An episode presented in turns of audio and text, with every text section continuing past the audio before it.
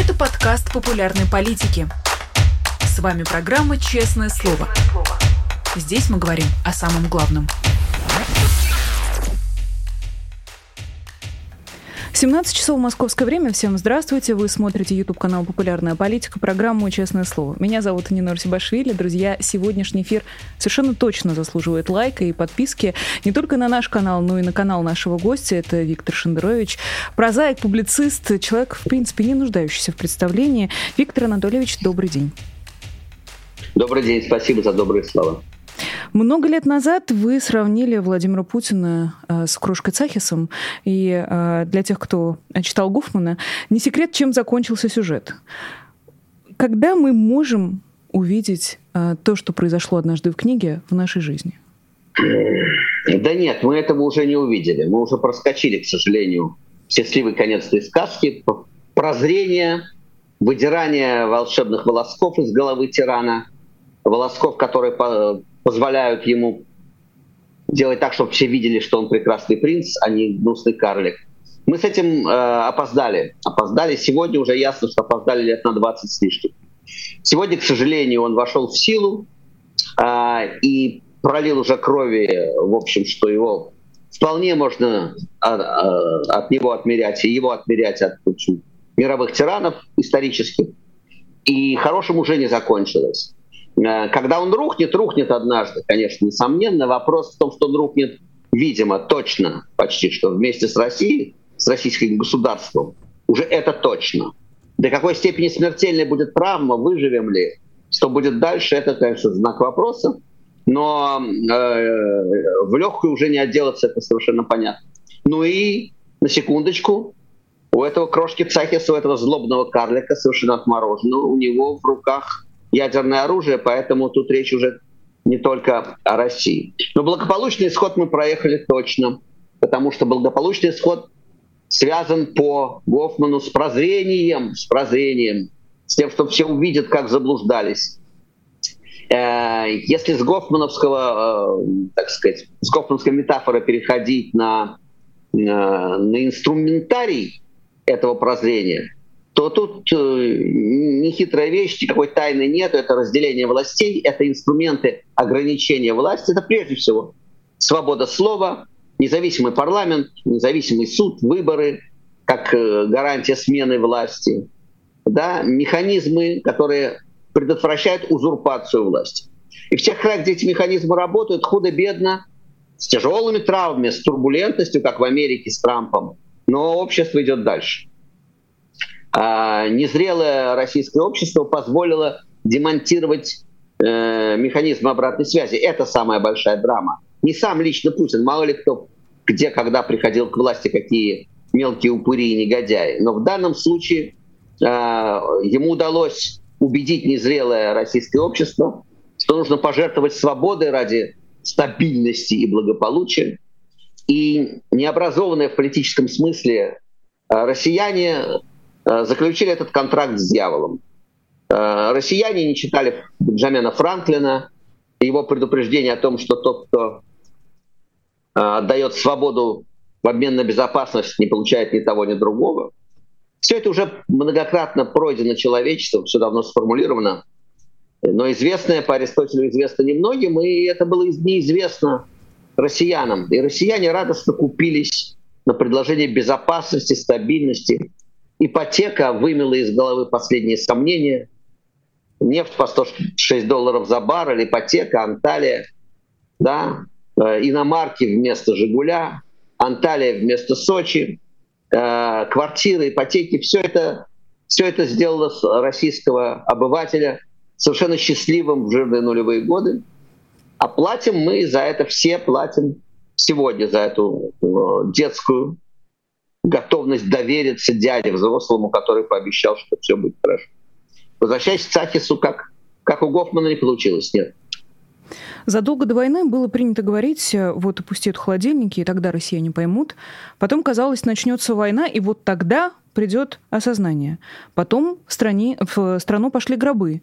И тоже как будто бы эти десятки тысяч смертей, десятки тысяч гробов, они вот где-то пропадают под землей и никого не беспокоят. Теперь в Москву и в беспримерно благополучном Москва-Сити практически каждую ночь прилетают беспилотники. Стекла буквально сыпятся людям на голову. И все равно ничего не происходит. Что должно упасть сверху, чтобы человек наконец-то, как в том фильме, посмотрел туда и понял, что что-то не так? А, понимаете, какая штука? Отдельный человек тысячу раз уже посмотрел и что-то про себя понял. Но, повторяю, есть общественный механизм общественной связи. А, как это случилось в одной из прошлых войн? Была Первая Чеченская война, кровавая, чудовищная, с сопоставимым количеством жертв, я думаю, что даже больше. Никто особенно не считал. На Грозный кидали вакуумные бомбы, да, генерал Шаманов расстреливал, э, так сказать, колонны беженцев, или это было во вторую чеченскую, но и в первую. Все это было вполне, э, вполне абсолютное зло. Но при этом при существовании абсолютного этого зла административного в стране были независимые телекомпании НТВ, был парламент с оппозицией, был Немцов, который собрал миллион подписей, было телевидение которое против войны, и было телевидение, которое показало было телевидение, которое поднимало эти темы. То есть шел общественный диалог. И, а, э, так сказать, разочарование и неприязнь, и протест против чеченской войны очень быстро перешел в политическую плоскость. Это было предметом обсуждения в обществе. И все закончилось хасавюртом, э, мирным договором. Фактически Немцов и те, кто боролись против войны, использовали демократические инструменты и смогли остановить войну. Это примерно на наших глазах, как работает это.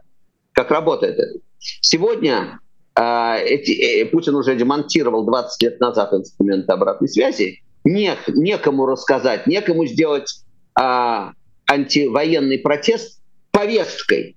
Некому рассказать. Вот сегодня в, на сайте Сибирь Реали у Юлии Мучник появилась история о женщине, которой грозит 7 лет тюрьмы за э, протест против войны, свой собственный частный протест, без организации подпольной, без Краснодона, да, просто вот, вот ее личный протест. Вот она может сесть на 7 лет.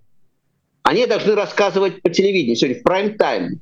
Это должно было быть главной новостью. Женщину сажают на 7 лет за то, что она выступает против кровавой войны, против того, что погибают, на, там, э, да, погибают россияне и убивают в огромном количестве, гибнут мирные украинцы, наши братья, люди. Да? Вот это должно было быть э, главной новостью сегодня. Этот сюжет. И сотни других сюжетов. И про Карамурзу, и про Навального, да, и про сотни политических заключенных. Они не должны были вылезать из телевизора. Адвокаты с их историями, с лицами. И вот тогда все те, кто внутренне протестует сегодня против войны, внутри себя, они бы оказались в огромном силовом поле э, гласной общественной политики. И были бы очень серьезные шансы, да. А к этому прилагаются оппозиционные партии. Не Зюганов с Мироновым, да, а оппозиционные, повторяю, партии. Как было в значит, чеченское время, во время Первой чеченской. И Яблоко, э, да, и СПС, и Немцов, и э, значит, комитеты антивоенные и комитета солдатских матерей. К этому прилагается общественное движение. И телезрители становятся потом избирателями. И Немцов, э, то есть Ельцин понимал, что ему он теряет, он теряет, стремительно теряет э, рейтинг. Он это понимал. И он, э, хотя его подмывали отменить выборы, он не мог отменить выборы. Не мог, не решился, ему это предлагали.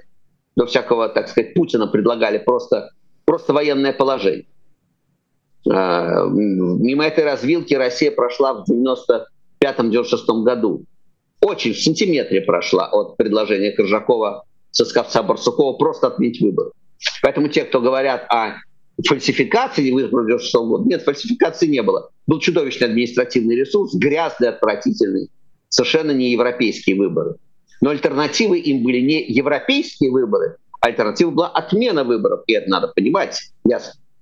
А, возвращаясь э, к теме, сегодня нет возможности внутренний протест а, превратить в политику. 92% респондентов отказываются отвечать на опросы о войне. Это ли не голосование? 92%, да?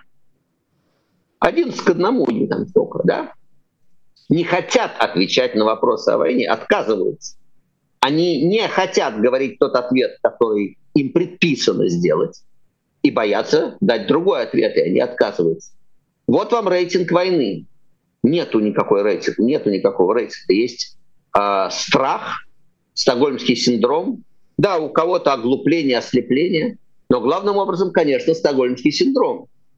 Э, боязнь, ты, ты становишься заодно с заложник становится заодно с бандитом, начинает поддерживать бандита, ему деваться некуда. Когда у тебя нож у горла, ты начинаешь поддерживать, да, поддерживать бандита. А дальше, дальше э, кто это? Кто-то просто есть циники, есть люди сломанные, есть люди обезумевшие, есть разные люди. Но ни о какой поддержке в европейском смысле войны речи не идет. Вы говорите, когда они поймут, да они все давно поняли. Значит, Просто что им делать? Надо? Вот есть, всего не надо. Чего-то другого, каких-то перемен, лучшей жизни, чтобы не было войны. Нет, и, им просто не надо, чтобы их посадили в тюрьму на 7 лет. Вот это им точно не надо. А, не но. Речь идет о совершенно холопском феодальном существовании. Людей могут пороть на конюшне, опричники, убивать, мучить, пытать. А, власть сегодня у них. Закона никакого нет. Конституции нет, закона нет. Полиции нет. Есть менты поганые, которые на, на службе да, опричнены.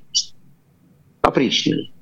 И э, большинство герои сопротивляются, идут в лагеря, кто-то уезжает, голосует, так сказать, ногами, остальные встраиваются, как встраивались при Батые. Скажите, население Козельска за Батыя, после того, как Батый взял Козельск, какой рейтинг у Батыя? Ну-ка давайте пройдемся по улицам Козельска и спросим, что люди думают про Батыя. Я вас уверяю, что после взятия Козельска вы не найдете тех, кто думает про Батыя плохо. Их либо нет живых, либо бежали, либо они свое мнение об Атее засунули так глубоко, да, что с языком отрежут. Вот и все. Вот мы сейчас при Батые, стопроцентная поддержка э, Батыя в Козельске, да. Козельский, который уже сожжен. Вот и вся социология. А, смешно об этом, э, так сказать, даже по-другому это понимать. А, я прошу прощения за самоповторы, я часто об этом говорю. Э, миром правит норма. Норма. Везде всегда. Это, это не то, что русский народ такой или какой-то другой народ такой. Все народы такие. Немецкий народ такой, эфиопский, любой. Египетский при фараонах, советский при Сталине. Какой угодно. Да? А, на, э, возможность насилия примеряет немедленно. То есть, повторяю, фамилии героев мы знаем поименно, да поименно. А большинство встраивается в текущую норму. Текущая норма — покорность. Текущая норма — поддержка Путина. Текущая норма, как минимум, не сопротивление Путину. За отход от этой нормы карают. Карают публично, демонстративно. То, что приговоры Навальному, Кармурзе. И вот просто уже просто людям, не политикам. Это демонстративно. Это педагогика. Это Баты в очередной раз сжег город и говорит, вы все поняли? или мне повторить? Вы поняли, что будет, если вы против? Все, все кивают головами или не кивают головами, опускают глаза. Вот э, содержание происходящей поддержки войны. Понимаете? Они все поняли, инструментов нету. Поэтому, к сожалению, то, что я начал, а, люди будут отводить глаза, а, бурчать, уезжать, маргинализироваться, встраиваться – Первые ученики по, по Шварцу будут возглавлять всю эту мерзость. Те, кто позастенчивее, будут просто жить при ней. Э, так и будет. Так и будет. А для того, чтобы это лопнуло, должно случиться барабанная дробь, ничего нового не скажу, военное поражение России. Потому что военного поражения в России не прощают. Права человека — это по боку. Все, там, какой там Ходорковский, НТВ, это на здоровье все, да? Это можно всех в кандалы, всех там бунтовщиков, смутьянов перевешать, пересылать в Сибирь. Но после поражения в Крыму я про 19 век, да, э, Николай Павлович, да, умирает, и поражение в Крыму становится детонатором Крымской войне 19 века, становится детонатором для реформ русских, совершенно потрясающих реформ, да, э, после которых Россия рванула вперед, так сказать, 30-40 лет было о экономическом смысле очень ярких и попытка реформы, земская реформа, да, отмена крепостного права и так далее. После поражения начинается реформа. Цусима. После Цусимы реформы, революция, реформа. Потому что военного поражения, российский менталитет, ориентированный на вот эту осажденную крепость, на то, что весь мир против нас, на то, что мы самые сильные, это же всегда было главным, да, жандарм Европы. Там что-то с правами не то, это ладно, зато мы можем, Суворов может перейти через Альпы и подавить революцию. Зачем Суворов ходил через Альпы? Подавлять европейскую революцию, я напоминаю, о том мы все гордимся, да, этой картинкой. Это была полицейская акция, это было СВО, да, а, да, вот, значит, а, а, поэтому наша возможность всех наказать, выпороть, завоевать, она всегда была ментально близка, да, и грела души крепостных, которые сами-то крепостные, но гордятся тем, что может учудить их сильный и страшный барин. Это крепостные Кирилла Петровича Троекурова из Дубровского. Крепостные, которые гордятся тем, как силен их барин. И они, э, у них нет своего чувства собственного достоинства. Они его как бы делегировали барину. И они считают себя э, да, в полном порядке, когда барин смог наказать другого барина. Вот тут у них полный порядок с правами человека. А, так вот эти, э, мы живем среди крепостных Кирилла Петровича Троекурова. Вот объяснение происходящего. Интересно, Виктор Анатольевич, ну вы же вряд ли считаете себя крепостным. И я, честно говоря, тоже в таких мыслях не была замечена. Мы же как-то с вами э, умудрились выбраться из этого крепостного гнета. А есть ли у вас какой-нибудь рецепт или, может быть, какие-нибудь волшебные слова, знаете, заклинания? Нет, рецепт э, самый проверенный, надежный, это чтобы повезло с папой и мамой, с кругом общения, с книжными полками, среди которых родился. А не только, потому что огромное количество негодяев, которые сегодня рулят в России, это люди вполне образованные, с хорошими книжными полками, с иностранными языками, которые готовы поддержать разговор на, на разных языках европейских, но упыри. Поэтому гарантий никаких книжной полки не дают, но вот какое-то да, какое-то э, да, стечение обстоятельств. И мы же видим, что никакое высшее образование книжной полки э, тоже не, не обязательно. А вы на что надеетесь? Мы видим, что среди... Вот смотри, я надеюсь на железнодорожного рабочего Михаила Симонова, которого посадили на 8 лет.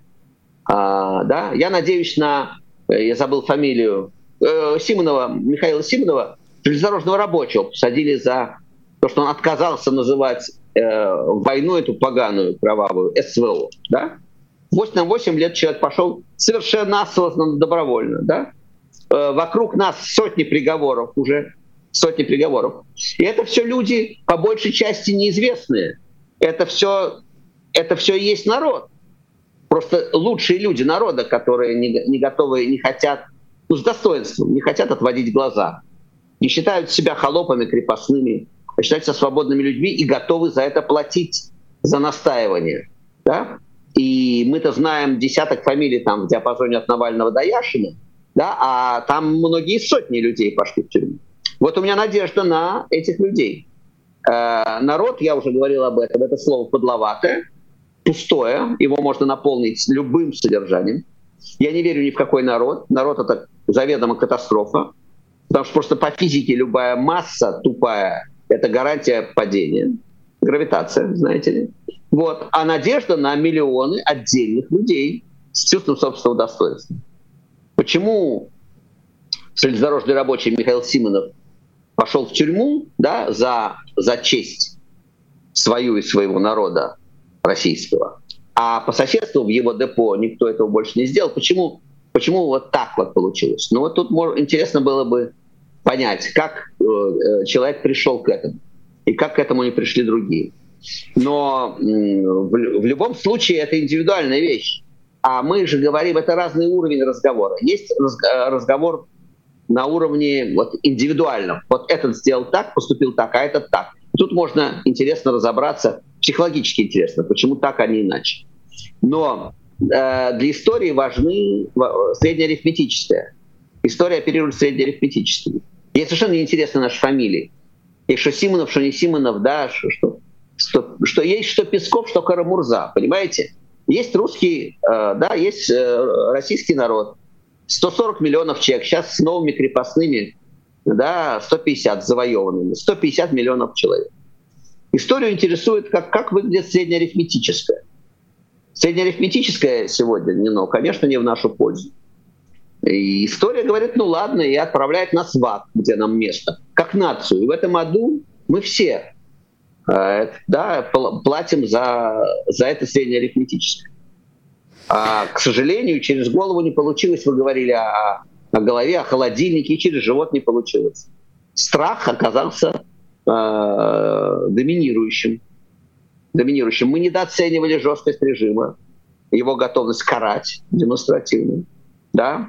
И даже, видите, 100 рублей, 100 рублей за доллар, да, наш рубль великий, который меньше цента стоит, тоже не довод за то, чтобы выйти на улицу. Поэтому дойдет только через какую-то вот поражение, которое станет уже совершенно очевидным.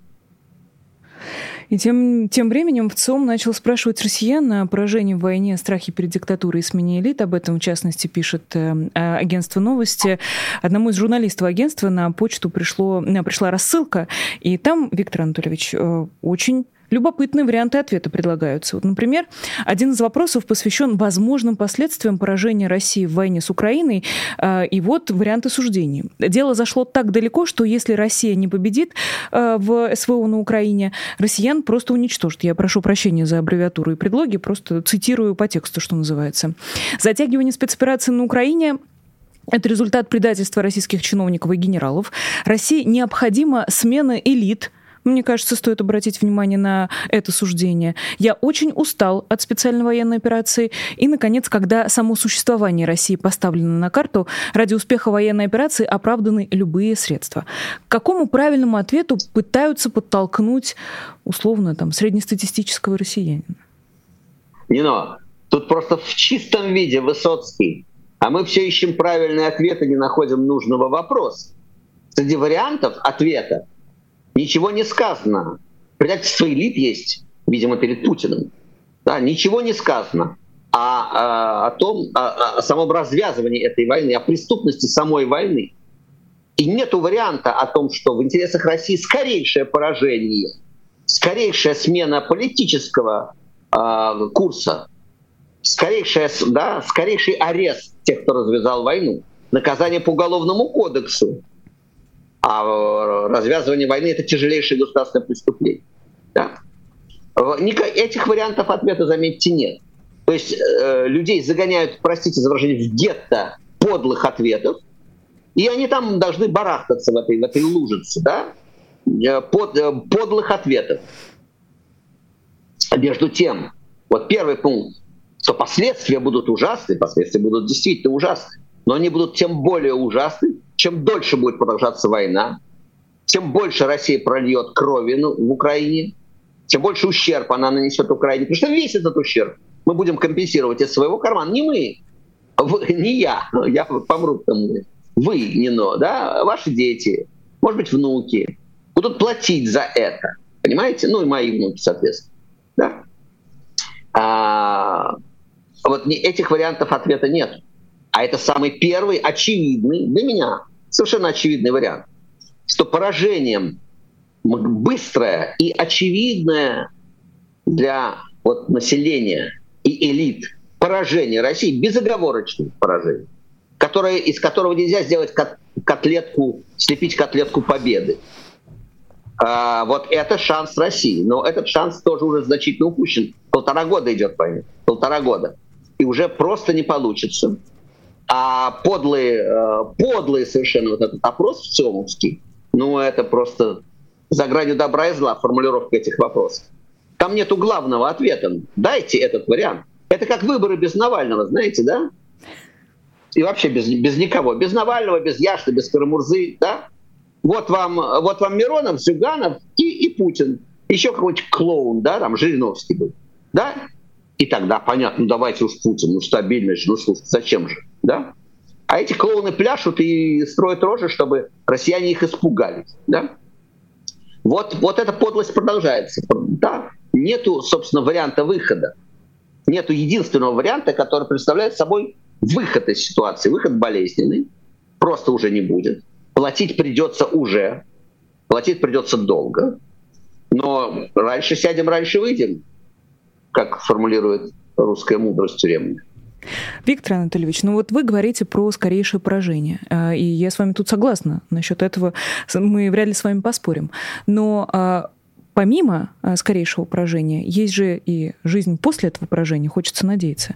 Э, и тут как раз мнения экспертов э, разделяются, что называется, и часть из них предполагает, что настоящее истинное поражение и приведет уже к настоящему ресентименту, что вот сейчас нет никакого ресентимента, сейчас есть просто какое-то там, не знаю, безвольное количество людей, которые не хотят участвовать в собственной жизни, но вот когда Россия почувствует, что такое быть э, проигравшей страной, что такое быть страной, которая вынуждена отвечать за свои поступки, вот тогда вот этого люди не простят. И вот тогда вернется как раз э, желание э, всех наказать, и мы пойдем на новый круг, что называется. Согласны с этим предположением? Как, как вы видите мироустройство после того, как Россия эту войну проиграет? Так э, в том-то и дело, что опять я согласен с этим, и это очевидная опасность.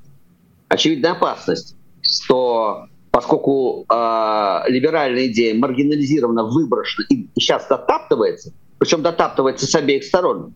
В России ее дотаптывает Путин, либералов, а снаружи дотаптывают все всевозможные Катя Марголес, да, и Запад коллективный дотаптывает. Мы видим, мы видим, бог с ней, с этой венецианкой, но мы видим политику, так сказать, на странах Балтии, в Украине. Мы видим, что дотаптывается тема радостное улюлюканье по поводу хороших русских.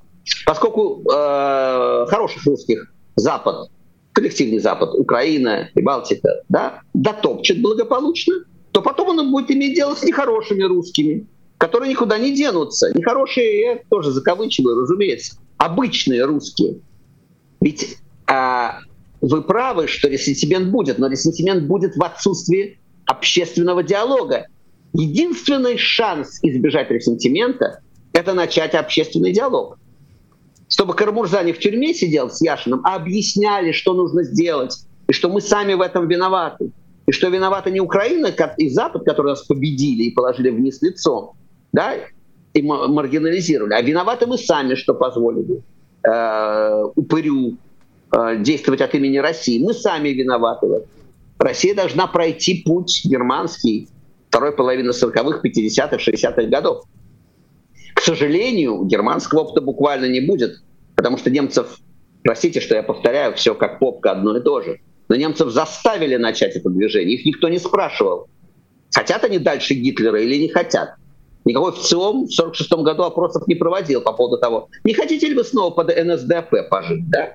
Их уже вешать начали. Маленько, Виктор Анатольевич, простите, времени. но если мы виноваты в, в этом всем, то, может, справедливо топчут? Так, послушайте, справедливо, если говорить о, на, о нации, об истории, то абсолютно справедливо.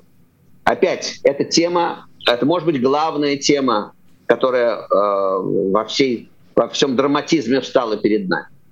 Есть, надо понять, по Декарту договориться о теме разговора, о чем мы говорим. Если мы говорим о России как цивилизации, нации, государстве, то абсолютно справедливо все, что с ней будут делать и будут, и будут дальше делать.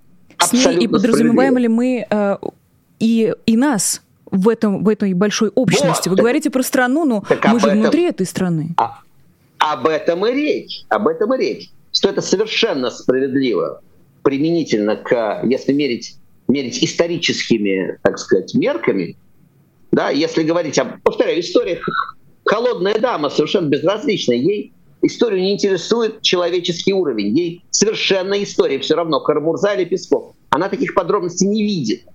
Есть россияне, 150 миллионов россиян, у которых центр тяжести оказался вроде Шойгу, Пригожина, Кадырова. Подонки да, от имени россиян льют кровь по всему миру убивают людей. Значит, эту Россию история матушка холодно вниз лицом кладет и топчет. и говорит, вы не поняли, вот вам урок. А да, это, это государственный уровень, это уровень разговора с цивилизацией, с государством. Но внутри этого, внутри этого Дрезден 45 года, когда прилетают американские бомбардировщики и стирают с лица земли город Дрезден или Берлин, потом советские бомбардировщики стирают. И 100 тысяч мирных жителей погибает. За Гитлера они, против они Гитлера. Мы этого не знаем. Там детей разрывало, там да, тысячи детей погибли. Эти дети, которые еще даже не знали, что они немцы, многие из них, они заплатили за то, что их папы и мамы кричали «Хай!» и позволили Гитлеру от своего имени рулить и развязывать войны. Справедливо ли это по отношению к Германии? Абсолютно справедливо. Справедливо ли это по отношению к человеку, на которого сверху упала там, пятитонная бомба и разорвала в клочья его там? Нет, несправедливо. Так об этом и речь. Об этом и речь, что а, для того, чтобы, повторяю, совсем бесплатно не получится, но для того, чтобы меньше была плата и был шанс куда-то выбраться, нужно думать мозгами и нужно начинать возвращаться к общественному диалогу. Это единственный шанс снизить цену за выход из путинской катастрофы. Потому что путинская катастрофа — это уже данность, она уже состоялась. И мы понимаем, с 24 февраля мы понимаем, что Россия в глубокой заднице исторической, что это катастрофа. 24 февраля стало понятно, что это не трудности России, а это катастрофа России. И Россия будет идти по пути катастрофы. Это уже было понятно 24 февраля. Ну, по крайней мере, всем, в ком квартирует немного мозгов. Да? Вот. А дальше вопрос цены. И то, что мы на, так сказать, э, настаиваем на своем преступлении, то, что мы полтора года, за полтора года так и не смогли выбраться, значит, цена будет тяжелее. И тут я ничего хорошего сказать не могу, ничем обнадежить не могу, да, будет, будет отвратительно. А как именно отвратительно? Вот тут э, бабушка надвое сказала, бабушка Клио, муза истории, надвое, буквально надвое, потому что есть путь маргинализации а, и превращения России просто распада и превращения а, в такой северный Туркменистан, чтобы окончательно были выкачаны мозги, душа, технология, все. Ну просто какая-то территория. Между Европой и Китаем лежит какая-то территория, саванна, на которой, ну на этой, в этой саванне живут люди, 100 тысяч, 150 тысяч, миллионов, я уж как Леся Рябцев, 150 миллионов а, человек, да, у которых будут дети, да, это будет, это будет как, как-то будут жить, как-то будут жить. И вот тут два пути совершенно очевидных. Либо рефлексия, осознание мучительное, да, вот тебе Ясперс, вот тебе Томас Ман, вот тебе Генрих Бёль, вот тебе Гюнтер Грасс, вот тебе Хана Арен. Вот когда история ткнет вот так носом собственное кровавое дерьмо, начинай думать, думай, думай, думай, рефлексируй, понимай, что это ты виноват. Это мучительный процесс на пару десятилетий. Германия его прошла, и сегодня это процветающая европейская страна снова. Да, она выучила этот урок. Нас некому положить вниз лицом. Повторяю, военного поражения не будет. Оно будет снаружи, нас, нам просто руки-ноги отрежут ржавой ножовкой, там, которую мы там протянули к чужим территориям. А дальше положат этого ампутанта на свою территорию, лежи там, истекай кровью и думай. Голову оставят. Лежи и думай, как так получилось. Так вот, надо самим что-то сделать. Потому что никто нам не будет помогать думать, как американцы помогали думать Германии 15 годами, 17 годами Э, значит, э, оккупационного режима фактически, да, внешнего управления, планом Маршала потом и так далее. А, да, никто нам помогать не будет.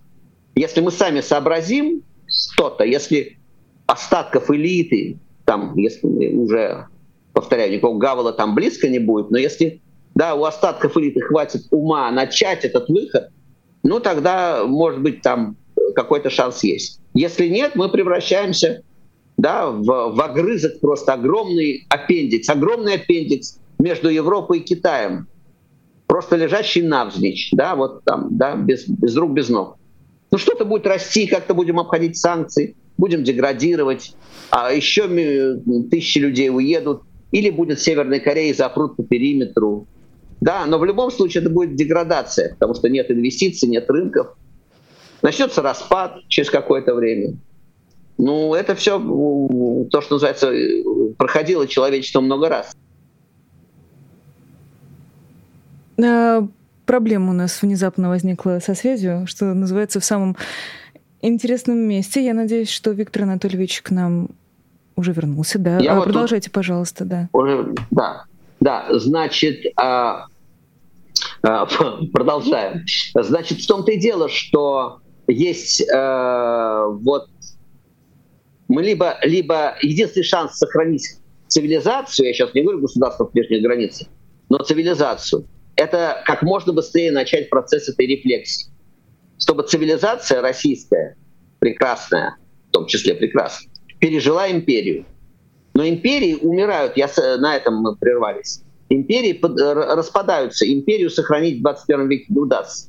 Значит, вопрос только в том, мы сгнием, сдохнем вместе с этой империей, внутри этой империи, удыхаю, сдыхающей, сдохнем и мы, и наши дети и внуки, или империя сдохнет, а мы как-то выйдем наружу, да, на воздух, на свежий, да, вздохнем, скажем, твою ж мать, что же мы наделали, да, и начнем какой-то выход наружу.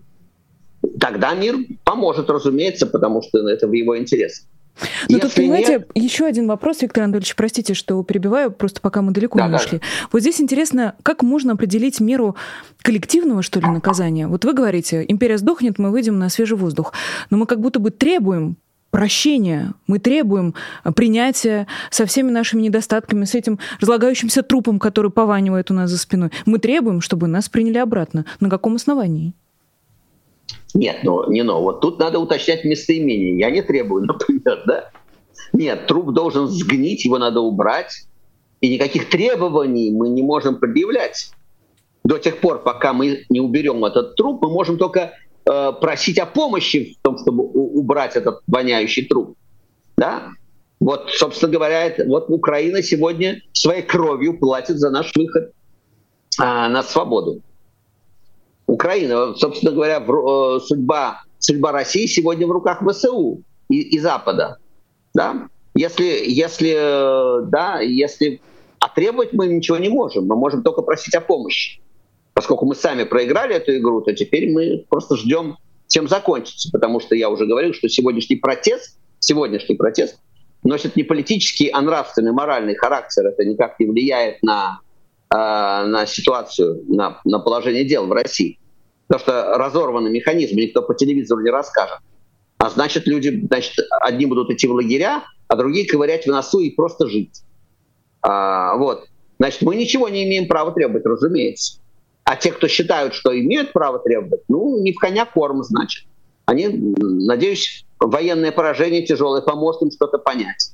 Мы не можем ничего требовать от, от, э, от тех, кто снаружи.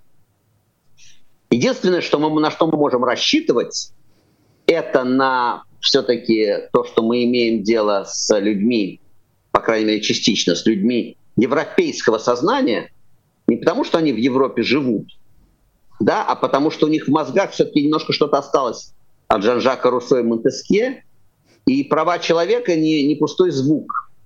И некоторый позор, который сейчас там наблюдается в отношении э, на Западе, в странах Балтии, да, в, в отношении э, русских, тех, которые, ну, русских, конечно, в политическом смысле слова, да, то есть тех, кто против Путина, удар приходится, понимаете, это психологически понятно, люди не могут дотянуться, у них э, огромный монстр, угрожающий их жизни и жизни их народов. Они не могут дотянуться до Путина, но они могут дотянуться до какого-нибудь профессора, да, или до Линор Горалик, выгнать ее там с фестиваля и так далее. Психологически это очень понятно, но это не работает. Мы можем рассчитывать на мозги, на то, что там снаружи поймут, что надо поддерживать, потому что единственный шанс, повторяю, вопрос о ресентименте, единственный шанс избежать российского ресентимента в будущем, это сделать так, чтобы российский либерализм выжил, и чтобы было кому разговаривать на этой территории. Территория-то будет, никакого рва с крокодилами не будет это метафора. Метафора очень, очень яркая, но это ошибочная метафора. Рва с крокодилами не будет, будет дальше жизнь, будет 100 с лишним миллионов угрюмых людей, потерпевших поражение. И если они не поймут что-то мозгами, то будет накапливаться тяжелейший ресентимент. А помочь что-то а понять что-то мозгами они могут только в процессе общественного диалога с либеральной, с либеральным наполнением. Карабурза должен с ними разговаривать, Илья Яш должен с ними разговаривать. Но они Екатерина долгие Шум... годы разговаривали. Виктор Анатольевич, долгие годы были передачи нет, на нет. радиостанциях, например. Передачи, передачи на радиостанциях, да. Но на федеральном канале был Рогозин, Соловьев, Киселев, Скобеева. Десятилетия напролет. А мы, извините, в нашей студии в «Эхо Москвы», да, как я уже говорил, я и тогда это говорил, так, в комнате, обитой войлоком, на краю там где-то, сидели и разговаривали либеральные разговоры. Путин для того и прихлопнул телекомпанию НТВ, на которой я работал, чтобы мы не могли эти разговоры разговаривать на всю страну. У НТВ была аудитория 80 миллионов человек. Ну, то есть она, наверное, и сейчас такая, может быть, больше. Но тогда, да, эти 80 миллионов человек могли слушать Сорокину, Осокина и так далее, и так далее. И это, было, это были на выходе совсем другие миллионы, могли бы быть. Именно поэтому первый удар нанесен был именно по возможности коммуникации с обществом. И тут Путин был для себя абсолютно прав. А то, что мы разговаривали десятилетия, где мы разговаривали? На эхе Москвы? Простите, этим летом исполнилось 20 лет, как меня выперли с телевидения. 20 с последнего. Летом 2003 года. Я праздную 20-летие без, э, без телевидения. А вы говорите, мы разговаривали. Ну, мы разговаривали. Я могу у себя и на кухне в туалет могу запереться и там разговаривать. Это не, не очень эффективно. Понимаете? Но вы продолжали, тем не менее. Виктор Анатольевич, вот мне интересно, вы 20 лет продолжали. А почему? Потому что делай, что должно, и пусть будет, что будет. Потому что, ну, я стало понятно, мне стало понятно, в общем, в истории с НТВ, что мы потерпели поражение. Да, э, да, да, до многих доходило позже, до некоторых не дошло и после 22 года.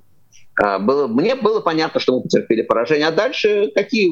Даже в каком-то смысле легче, потому что ты не в процессе соревнования с ними, ты все равно проиграл. Но ты просто делаешь то, что ты должен делать, потому что я все-таки из поколения детей шестидесятников. Я помню, что Эрика берет четыре копии, я помню времена самоздата, голосов, и я понимаю, что это все не напрасно. В политическом смысле, буквально вот сейчас, э, это напрасно. То есть Э, радиоголоса и Эрика не обрушили советскую власть. Но когда советская власть рухнула, то выход, да, выход наружу, этот шанс начали реализовывать те, кто читали самоздат и слушали э, голоса. Это игра в длинную.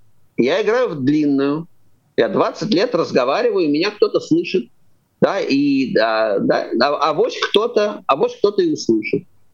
Да? Вот, и, вот ты все тут э, делаешь, что должно. В этом смысле ну, никак, ничего другого не остается. Вообще мы не первые на земном шарике. Да, и в истории все это, все это много раз. открытие. Все это много раз.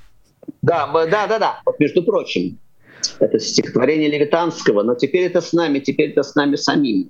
Мы все это читали, мы все это проходили. И про распад империи, и про репрессии, и про безнадежность, да вот лучшее сегодняшнее чтение — это чтение про 30-е годы, сталинские, российские 30-е годы, про гитлеровские, история одного немца, Фёкнера, да, вот, э, вот эти книги, эти тексты — это сегодня главное чтение. Читайте, все уже описано. Писать ничего не надо, надо, ну, записывать надо так, на будущее.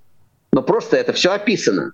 Это все описано. Читайте, весь опыт описан, и мы знаем, чем это заканчивается. И мы знаем, мы можем, история все-таки наука, а наука это держится на повторяемости явлений. Чем она отличается от искусства? Искусство оперирует с, с неповторимым. Вот пришел Пикассо, никогда не было, и вдруг опаньки, и Пикассо, да, или кто-то другой, Эгон Шилли какой Искусство интересует неповторимое.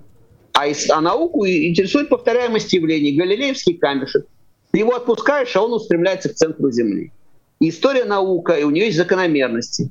И чем заканчивается а, вы, а, выкачивание, отмена свободы слова, единовластие, отмена а, политических свобод, торг, безопасность вместо свободы, мы знаем, чем это заканчивается.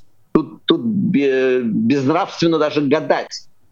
У Станислава Ежелеца сказано, нехорошо подозревать, когда вполне уверен. Так вот, мы вполне уверены. И сейчас мы проходим подтверждение того, чем заканчивается да, э, всевластие какого-то прекрасного лидера со стопроцентным рейтингом. Чем заканчивается стопроцентный рейтинг?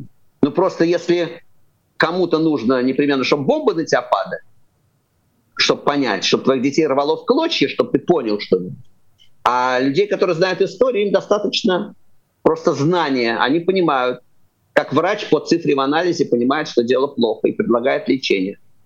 И можно, конечно, четвертовать врача, но это плохой путь. Еще и какой ценой, причем не всегда мы ее платим. А, спасибо большое. Писатель Виктор Шендерович, гость программы «Честное слово». Пролетели эти 45 минут. Я очень надеюсь, что Виктор Анатольевич придет к нам еще обязательно и не раз. Такое получилось послание от писателя читателям. Читайте, друзья, я вместе с вами. Писать ничего не будем, будем пытаться думать, рефлексировать. А, большое спасибо всем, кто смотрел и слушал нас сегодня. Необычно получился разговор, как по мне, но очень важный. А, надеюсь, что вы сделаете так, чтобы его послушал как можно больше людей.